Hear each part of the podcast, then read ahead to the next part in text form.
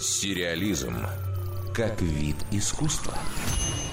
Современные сериалы. Романистика двадцать первого века. Замена или подмена? Дискуссия на эту тему развернулась на главной сцене Московской международной книжной выставки-ярмарки.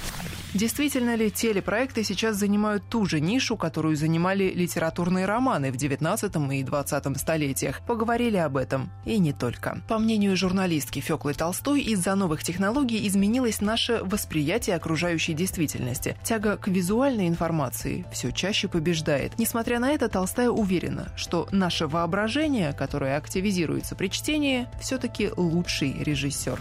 Это кино гораздо лучше, которое крутится у вас в голове, потому что оно снято, условно говоря, на невероятные бюджеты. Там самые лучшие артисты, там самые красивые костюмы.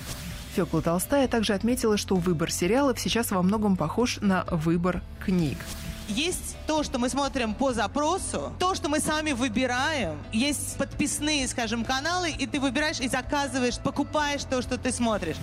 Кинокритик, историк кино и вузовский преподаватель Александр Шпагин признался, своих студентов, плохо знающих историю и классическую литературу, он настойчиво просит смотреть некоторые экранизации, чтобы хоть так расширить их кругозор. Шпагин не видит ничего страшного в том, что сериалы занимают все более значительное место в искусстве. По его мнению, лучше уж люди узнают о том, кто такой князь Мышкин, хотя бы таким образом, чем не узнают вовсе. А вот писатель и сценарист Алексей Слаповский уверен, сравнивать книги и сериалы вообще не совсем совсем корректно. В том числе потому, что сериалы рассчитаны на более массовую аудиторию.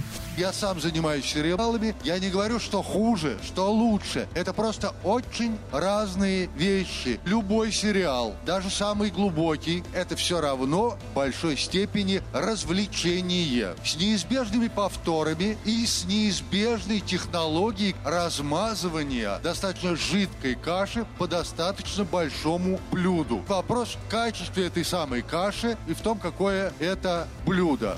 К единому мнению прийти так и не удалось. Но дискуссия, впрочем, затевалась и не ради однозначных вердиктов, а чтобы гости книжной ярмарки могли услышать разные точки зрения и сделать собственные выводы. Дарья Никитина, Радио России, Культура. Сериализм.